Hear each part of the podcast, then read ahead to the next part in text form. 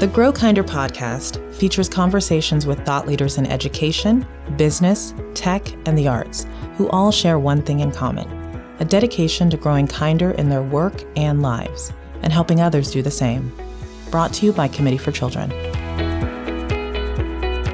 Today we talk with Anya Kamenetz, NPR education correspondent and a host on NPR's Life Kit. Anya joined NPR in 2014 as part of a new initiative to coordinate on air and online coverage of learning. A contributor to the New York Times, the Washington Post, New York Magazine, and Slate, Anya is the author of several books, including The Art of Screen Time How Your Family Can Balance Digital Media and Real Life. Anya talks with us about technology's effect on social emotional learning, how her research and reporting influences her own parenting style, and common challenges for young families. Here are your hosts, Mia and Andrea. Hi, Mia. How Andrea, are you? Good to see you remotely I today. know. I, I, I miss you. Yeah, We're not here in the same recording. room. I know. I can't kick you under the table. What's good for me about that is that I can actually hear you better when you're right not right. right. next to me because we have to wear headphones and I'm I'm hard of Yeah. hearing on one side. So I always have to have half my headphones off to hear you in the room, but I do miss your presence. Oh, thanks. I'll be back next week.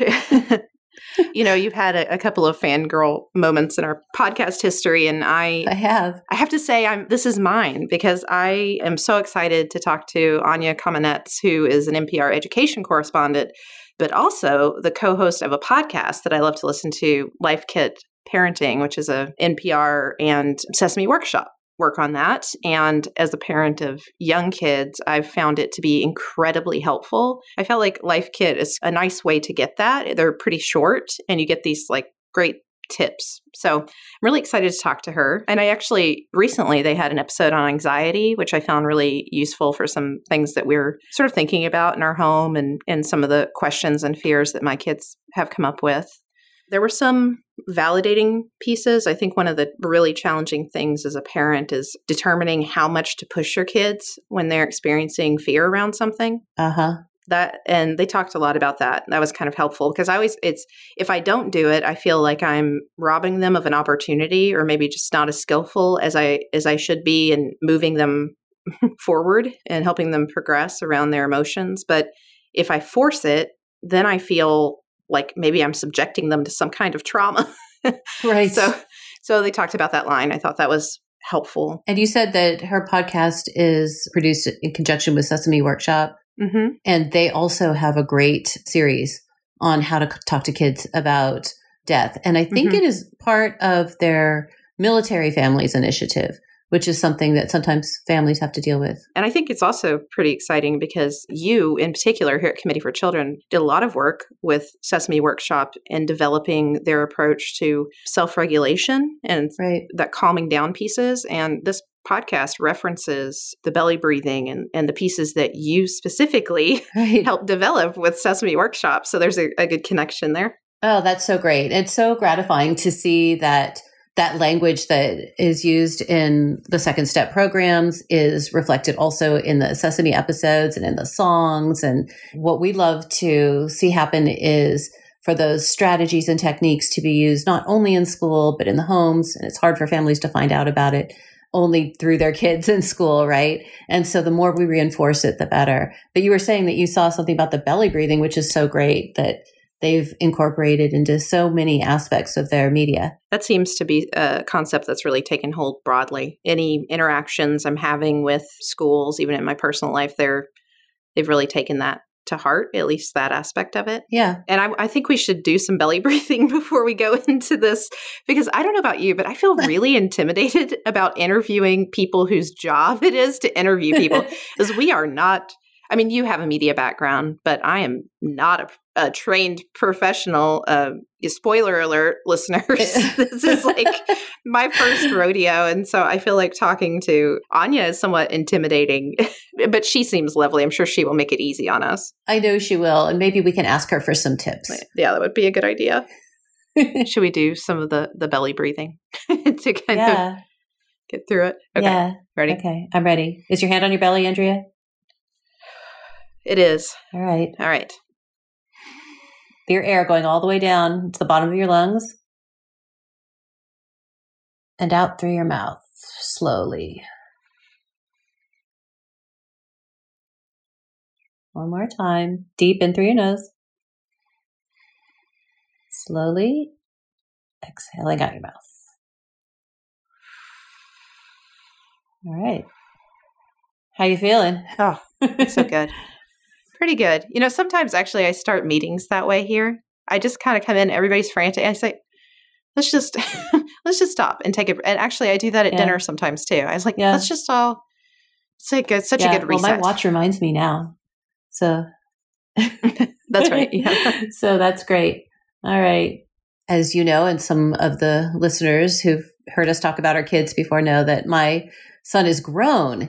And so it's been a really interesting journey for me to go through that experience of raising a child and then circle back around and be working on programs and projects that are for young parents and new parents and seeing all of that again from a different perspective of having been through it and just remembering like how hard it is, how stressful it is, how focused you get on your kids.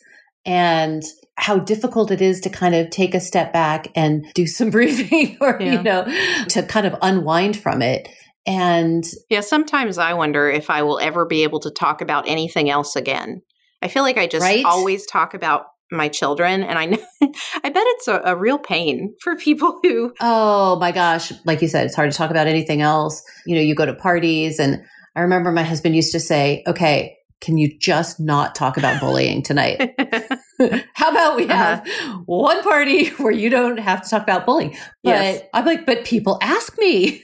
People people want to know. People have concerns. So that is true. I mean, once people know where you work, that's really Yeah. the conversation. I think for me too. Oh yeah. I think also we have a you know a background here in sexual abuse prevention, and and I find a really challenging piece is that so many people have experienced trauma of that nature, and as soon as they hear where I work and hear some of the background, there's there's always like great social emotional learning, but when they dig in a little more. I get a lot of disclosures of things that have affected them or their families, and I absolutely support that and want to be supportive of that. But it is like bullying when you're talking about it at a party. Right. It can be rough. Silas, our, our older child, he he's like a deep questioner. Like I can't get away from uncomfortable questions with this kid. It's and it's great. I mean, they're all great questions. It's just he's on a new thing every few weeks where he just needs to fully understand it. And a lot of them are very challenging concepts or they're very abstract. And I Yeah. love that he's he wants to know. But often they do lead him into this more anxious space. A recent one has been really around homelessness and food security. I sort of think these are anxiety based because I feel like the progression is he starts first trying to understand the concept and then he starts applying it to himself. So his most recent round is about what if I lose my job? right. And I, you know, I say, we have a plan. You don't need to, he's like, what if we don't have enough food? We have a plan. You don't need to worry about those things. We are taking care of it. And now, and last night he said, I want to see the plan. he wants to see my, he wants to see my plan for if we Do are. Do you have a spreadsheet for no, him? I think I'll have to develop one. Hi, Anya. This is Andrea. Hi, Andrea. How are you? I'm doing well. How about yourself? Pretty well, thanks. Hi Anya, it's Mia. It's so great to meet you. I have to say, so Mia has had a couple of fangirl moments in the past in our um, in our podcast history, and this is really one for me because I listen to Life Kit Parenting, Great. and I find it so incredibly helpful. So first, I just want to say thank you for the work that you're doing there. Thank you Um, for listening. And I'm so happy that you're spending, you have such a broad area of focus in, in various parts of education and parenting, and you're a novelist. And so that you spend your time there means a lot to me because it's very helpful in my personal life. So thank you. So we thought we'd just kind of start out by giving folks uh some context for your background. And you are an NPR education correspondent, among many other things. How did you really come to the field of education and exploring that as kind of your main focus? By an unusual stepwise process. Unusual, I say, because I started from the perspective of students. My first book was all about the millennial generation and about student loan debt as a core economic issue for that generation. And so through that lens, I really came to look at education on the basis of the experience that it was providing to students. And I came to see how unusual that was because, understandably so, so many of the people who are making decisions about education are either educators or there's some other kind of stakeholder or researcher. But it's really rare that you are kind of zeroing in on the perspective of the learner. And so I came to kind of see that as my banner to wave, even as I kind of aged out of the youth demographic myself. But thinking about how education serves or does not serve the learner is really something that I brought with me all along and, and certainly into my now in my work in early childhood. So Anya, what was really your first biggest success? Your kind of like breakout piece that you would consider? well, I mean, when I was 24, I published a cover story in the Village Voice about young people and how they were not being addressed in the uh, then Democratic primary race and sort of looking at young people as a class that they had these issues that they were not going to do as well as their parents did. And that was what all the that's what the early indicators were in 2004 that's certainly been proven out today. So looking at student loan debt but also changes in the job market at the time increases in credit card debt and the marketing of credit cards to college students. Mm-hmm. And then coupled with all this, this very toxic anti youth rhetoric around the millennials don't want to grow up and they're infantilized and they, you know, they're constitutionally incapable of, of taking charge of their own lives you know, this was really a lie because what was actually happening was that people were moving back in with their parents because for the first time they had, you know, five figures of student loan debt when they graduated college, if they graduated college. And the job market had mm-hmm. changed and the minimum wage had not increased. So that made a splash. I got a, a book deal very quickly from that and was kind of out there very young trying to make a case for myself and implicitly people like me that we should be taken seriously. So that was something I weathered a lot of criticism for, but I think it made me a better advocate and a more careful journalist going forward. And that book was called Generation Debt, correct? Right. As you kind of move forward in your career and explored other pieces, you kept a, a through line of education and some common themes around that. What has kept you engaged and fascinated in this topic? I would say the tension between the needs of society that we're educating people for possibly the desires of the marketplace, and then individual students' desire to come to know themselves and to understand what is the good life and what do I want out of life. And, you know, there's just no end to the number of things that we're kind of asking teachers and classrooms to be aware of. And so even though it's always a delicate process, it's something that continues to fascinate me. Definitely through line in my work. I love research. I love knowledge production. Mm-hmm. I love hearing what researchers are coming up with to try to answer questions like these.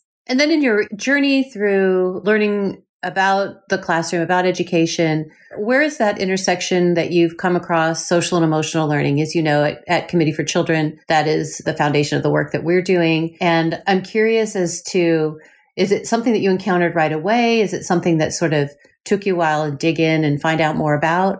It's something that is not foregrounded in the higher ed world, I would say and something you hear mm-hmm. a lot more about in the earlier years. I think that's a mistake. I think that people never stop being whole humans with emotions and, and developmental needs, certainly throughout the the education life cycle. But I think so. It's something that I, I, I started to learn more about, and I also came to it through my increasing awareness of equity issues and what race and class do and have always done to the educational context. And so understanding how to address the needs that come from a very unequal society and how people bring them into the classroom, I think requires a lot of social and emotional insight. So I was brought into concern and awareness as I started to focus on younger students.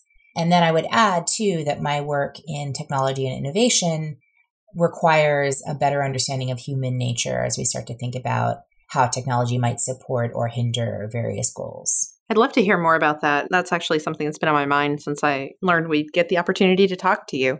So I have not yet read The Art of Screen Time, but I have it. And we've been talking in our family about screen time and issues around that. We also have a lot of conversations with schools and here at Committee for Children about education technology and how that supports student learning in the in the area of social emotional skill building. What are your thoughts about or maybe you have examples about how you've seen technology used well in that context or some current concerns around the use of technology and its effect on social emotional learning. Have you done any thinking about that? A huge amount. And it's very, very complicated and hard to answer in a pithy way. I think the good applications in my books, in chapter six, Screens at School, I kind of cover the waterfront as far as what I've seen the good, the bad, and the ugly around screens in learning contexts. And I guess what I would say is that in order to have a great educational experience using technology, you need either a very inspired teacher who's a really in love with the technology themselves and just fired up about helping kids explore it themselves. Or you need a very well prepared learner who has the self confidence and the self efficacy to go on a discovery journey themselves. And then you can have all kinds of wonderful outcomes where people are doing deep dives on their interests and connecting with communities and getting very creative using technology and the web. And in the absence of those two conditions, you get something that really is worse than if you didn't have technology. So you get technology used in a substitutive way, not to enhance learning, but really to cut the teacher a break. Um, it's often given, you know, thought of as something that is taking, you know, taking up the time while, you know, allowing the teacher perhaps to work one on one with a or with a smaller group of students while everyone else is plugged in. But it really isn't enhancing learning. And I think we have good evidence now that the humdrum everyday application of computers in the classroom is not enhancing learning. It's not not in any measurable way. And the best you can say about it is that it is making schools look more like the modern workplace, including the fact that they are schools with screens, just like offices with screens, are plagued with distraction issues and technical issues and other kinds of impediments to getting students on task. Anya, could you share an example, and it could be from your book, of a classroom or school that's doing it really well, that what they're doing is really enhancing learning, kids are engaged, you see the benefits, both academic and social and emotional? Sure. I did a story about Minecraft in the classroom and oh, yeah. kind of a community of teachers that had become, you know, a lot of them were Minecraft enthusiasts themselves and they had built classroom based servers and they were enabling students to do everything from, you know, test physics ideas to create a historical diorama within the game and sort of create examples of tools that would be used by certain prehistoric peoples in a specific place. And they sort of had the students shape the geography of the Minecraft world into a map and what we know about what this region looked like at that time. And so that kind of world building exercise is incredible. And it's something that we really can only do in that way in a game. And I think the other dimension to it as well that's easily overlooked is that even when teachers aren't using technology in the classroom, they can be using technology outside the classroom and building personal learning networks there of their own to share ideas and amazing innovations are spreading. I mean, an example that I would use with the last two years at NPR, we've done the most viral classroom moments of the year. Mm-hmm. And a lot of them are just great examples of teachers bringing their students to the world. And one of them was their social and emotional learning idea, which has spread around partly because of Pinterest and Instagram, which is a check-in poster mm-hmm. at the door, right? Where where students kind yeah. of in this particular one, it was this a student. One student was appointed, a kindergarten student, to greet every other member of the class as they came through the door. And the students, the kindergartners, were choosing whether they wanted a hug or a handshake or a high five. And so you just had this mm-hmm. video of this adorable little boy hugging most of his classmates. but that's an important social emotional learning idea. So it was, you know, and and yeah. through that the medium, I think, of Twitter, it was shared with, you know, people in 100 countries. Very cool. And I love that you use the example of Minecraft. I don't know if you know, but we in our innovation lab at Committee for Children have for the past couple of years been working on a, a Minecraft project with Katie Salen from UC Irvine and her team, where they've created adventure games where kids are learning conflict resolution skills in the context of just playing you know, and building and exploring. The thing that's so cool is, you know, to see the rigorous, you know, research outcomes of programs like that. Yep, absolutely another connection that I was thinking about a lot before this time we would have together is I so I was listening to Life Kit in sort of the self-regulation episode and with with Cookie Monster and the belly breathing and actually I, I'm not sure if you're aware of this but Mia herself is the person who consulted with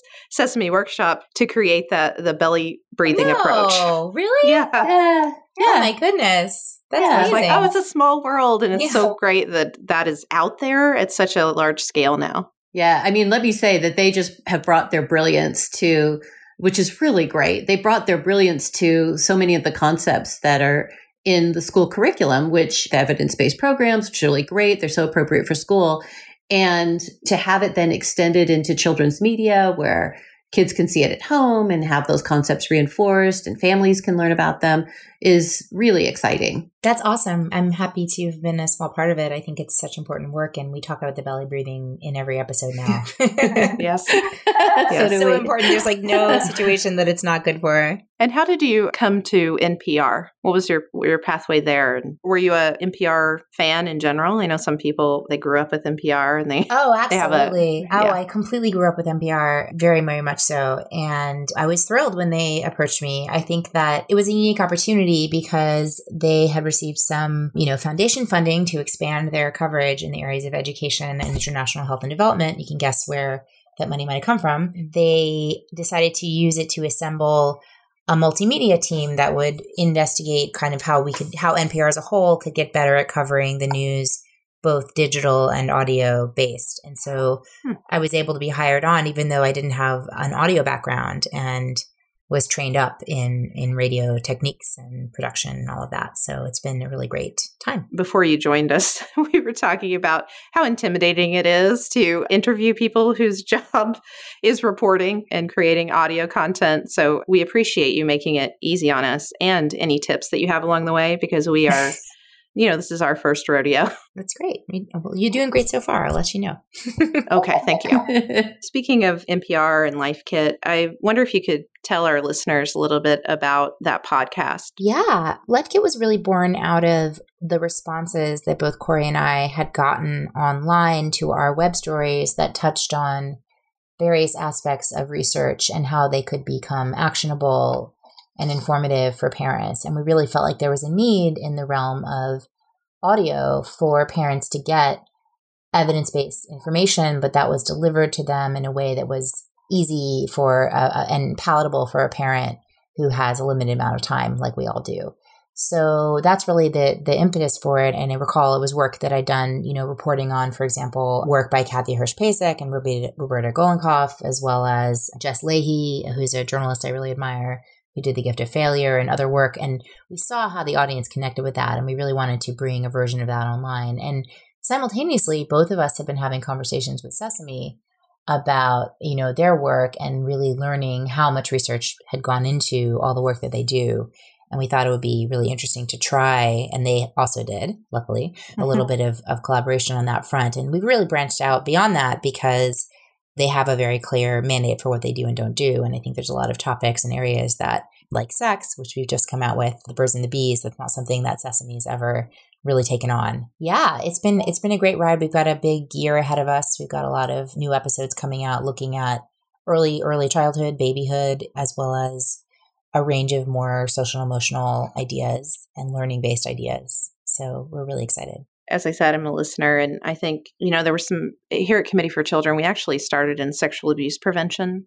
So some of the the pieces of the most recent episode, The Birds and the Bees, I think it was the title of the episode, around consent and sort of using real terms for body parts to, so that kids can talk to their doctors about it, also so that they can report. That's sort of a protective factor for giving them what they need to the language to report if someone is breaking a touching rule as we would say. And so and that connection of social emotional learning in the area of consent i thought was really great and really resonated with some of the work that we've done. Thank you very much. Yeah we're working on the second part right now um, for older children and it certainly is a bit of a minefield but it's feel like it's good prep yes. for me because my daughter's eight.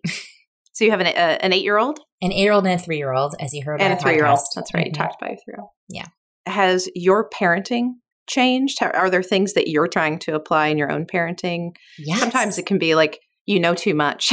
um, so I'm curious about the effect on your own family of the work that you do. I've been really surprised, Andrea, at how revelatory this research has been because I already wrote a parenting book. I mean, it's a screen parenting book, but uh, still, before I started working on Life Kit. And nevertheless, with every episode that we've done, I've had that aha moment about things that, you know, I wish that I had done differently or luckily, you know, things that I resolved to do better in the future. I mean, I, I owned myself on the podcast and also on Morning Edition when I said that, you know, I hadn't been teaching my younger daughter the, the real true names for her body parts. And she demonstrated that um, on tape, yeah. saying, you know, using our family code word instead of her real, the real word. And so, yeah, I mean, there's always more to learn. And I think even just the idea of being aware of how I process my own emotions and make that legible to my children the way that I is important to talk to them when I mess up or when I'm confused or when I wish I'd done something differently and sort of model that for them because I do see how hard it can be to kind of admit that you were wrong and say you're sorry. Our kids need to hear that a lot. You know, Anya, and being on the other side of it, it's it's a journey when you have kids and you have some expertise and then what happens when your kids get older is that they know you have it and they kind of turn it around on you. so, like when your kids are teenagers, I just want you to brace yourself for some of the responses that you're that you're going to be getting. But it really does all turn out well on the other side, and it's not easy along the way. Mm-hmm. but mm-hmm. think about the other end, okay?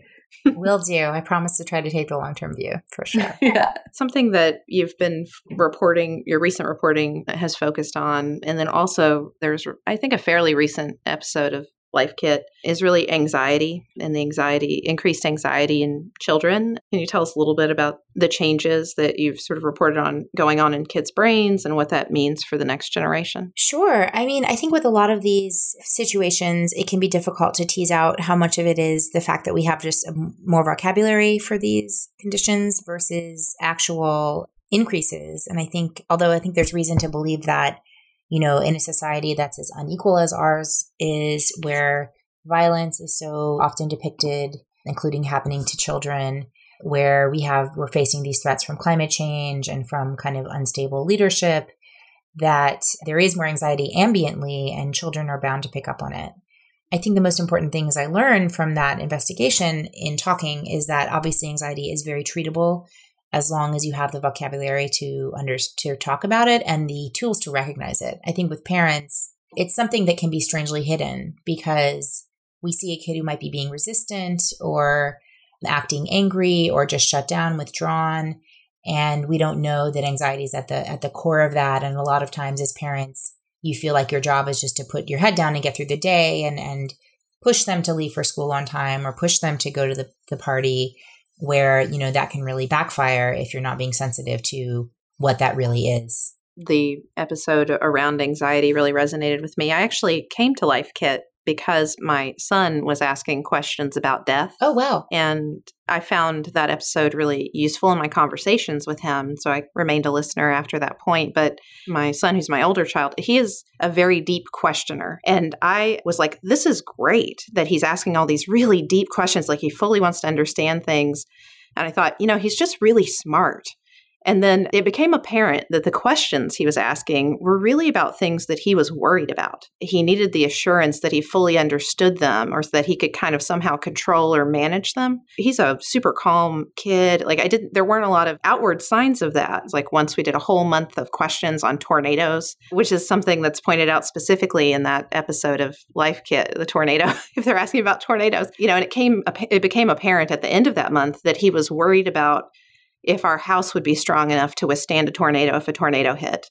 And so I was like, in this great, he wants to know how things work. He's so smart space. And and when I looked did some more research online, I saw, oh, that can be really anxiety related. And then your co-host talked about how he really hid that as a kid wherever he could. And I just thought that was a really helpful note for parents that it doesn't always show up in the ways that you expect and it doesn't always show up as a kind of very clear outward sign of panic. But I think it'll help a lot of parents to hear that.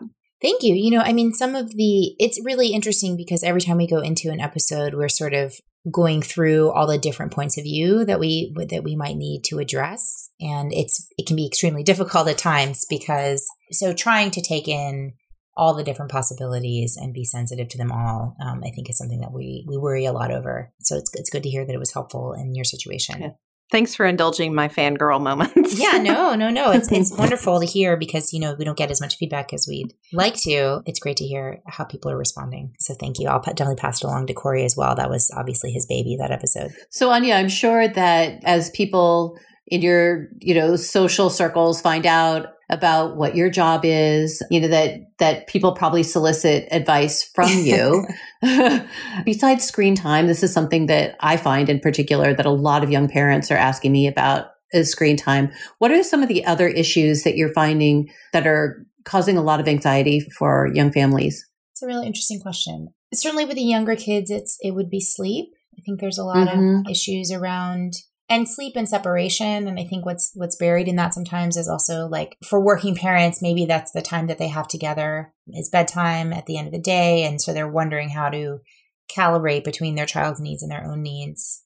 Certainly behavior i mean just you know writ large and i've done some events with katherine lewis who did the good news about bad behavior and we're not we don't see perfectly eye to eye on these issues i think but there's a lot of parents i know who really struggle to find an approach to their kids' behavior that feels authentic to them and allows for what we have all become a much more aware of kind of understanding of what motivates kids when they're acting out and what's their unique personality and how much do we as a community accommodate that versus norms of behavior that we have to all respect. And i think that parents parents can and do differ on that reasonably. And so that leads to some conflict sometimes. I think a lot of parents in my community are concerned about climate change. That's why I did this episode about it. And it's more abstract, mm-hmm. but it's also the question about how much do we let our kids know about the big cruel world out there versus how much do we try to, right. to shield them, which really is a universal. And you've written on standardized testing and some things like that. And I at least hear a lot of anxiety about that.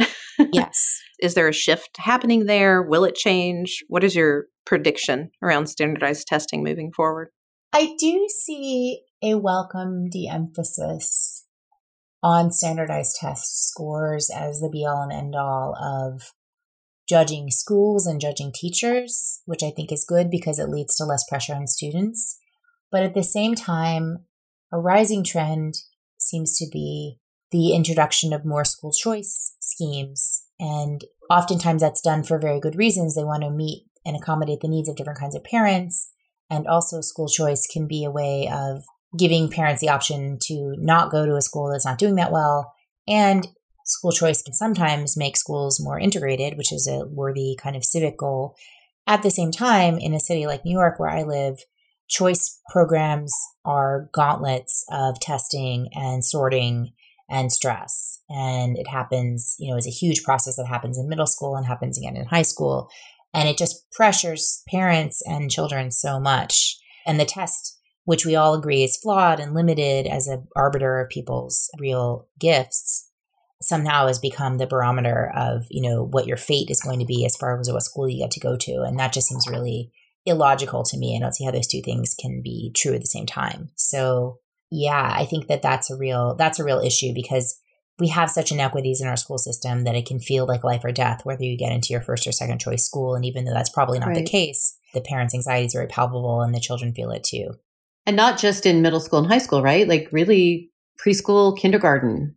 It starts very early. That's right. It starts in preschool and and it goes through college. So there's no mm-hmm. there's very little let up. And it's you know it's so completely arbitrary. It's really not the best indicator of of what a person's potential is. And it's also not fair to the schools, you know, to have to go through this process and rather than concentrate on what they'd like to provide to students, they have to prove themselves on test scores in order to be judged by other students, other stakeholders, other people in the community.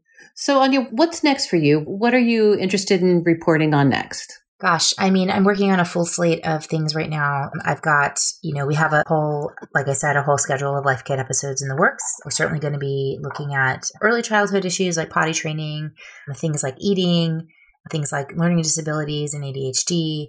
And then outside of that, I've got a couple of stories about, I've been doing since Parkland kind of a, an intermittent series on what really works to reduce violence in school and reduce peer aggression and bullying. So I've been working on that.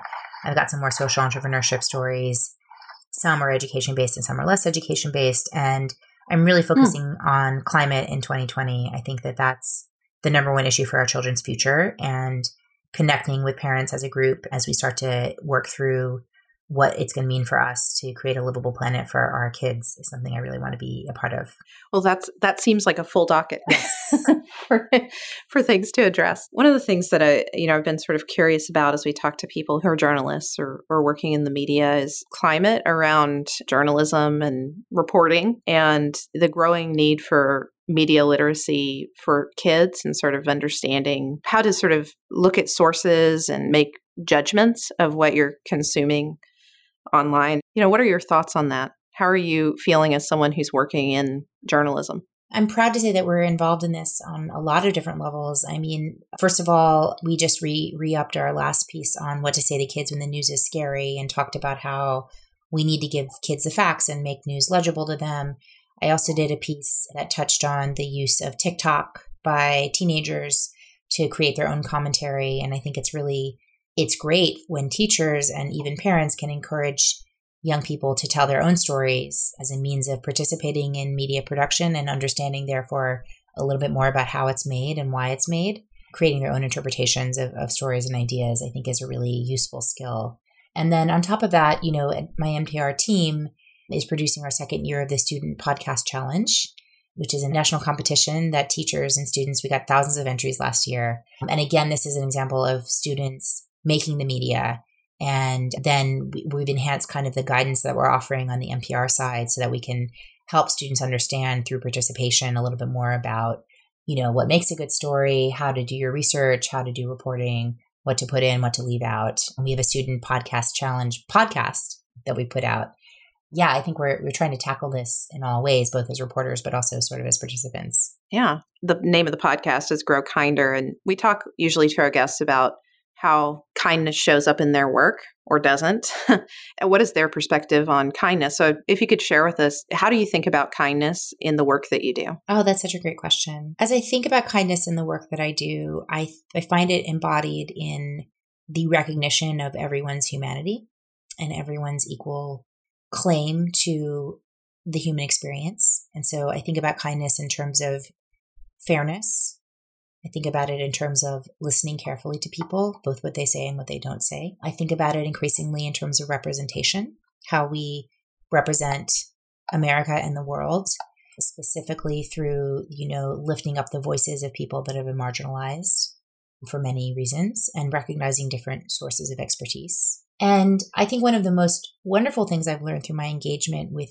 your community and people that study social and emotional learning is that you can get kinder if you try. I've sort of created, I've, I've developed a growth mindset around kindness for myself personally and for my family that by becoming aware of emotions and how they work and people and their vulnerabilities, it can really open up your heart and you can become better. Uh, you can become a better friend, a better family member, and a better citizen and a better employee. And everywhere you go, you can, you know, become kinder.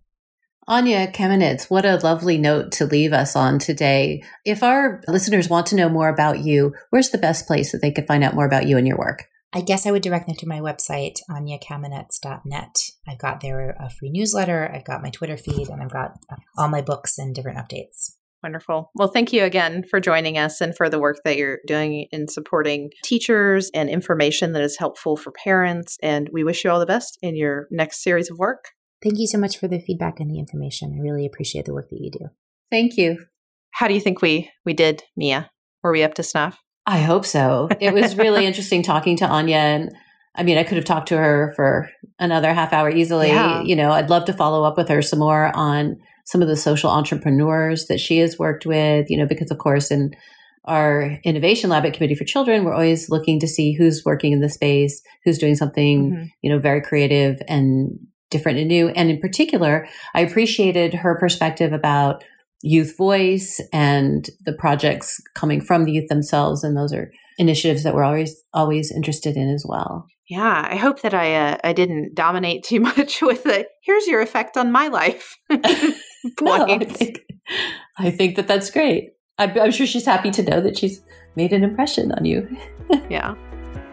Thanks for listening. We hope you enjoyed our conversation with Anya Kamenetz, NPR education correspondent and a host on NPR's Life Kit. You can find more episodes at growkinderpodcast.org and make sure to rate and subscribe on Apple Podcasts or Stitcher.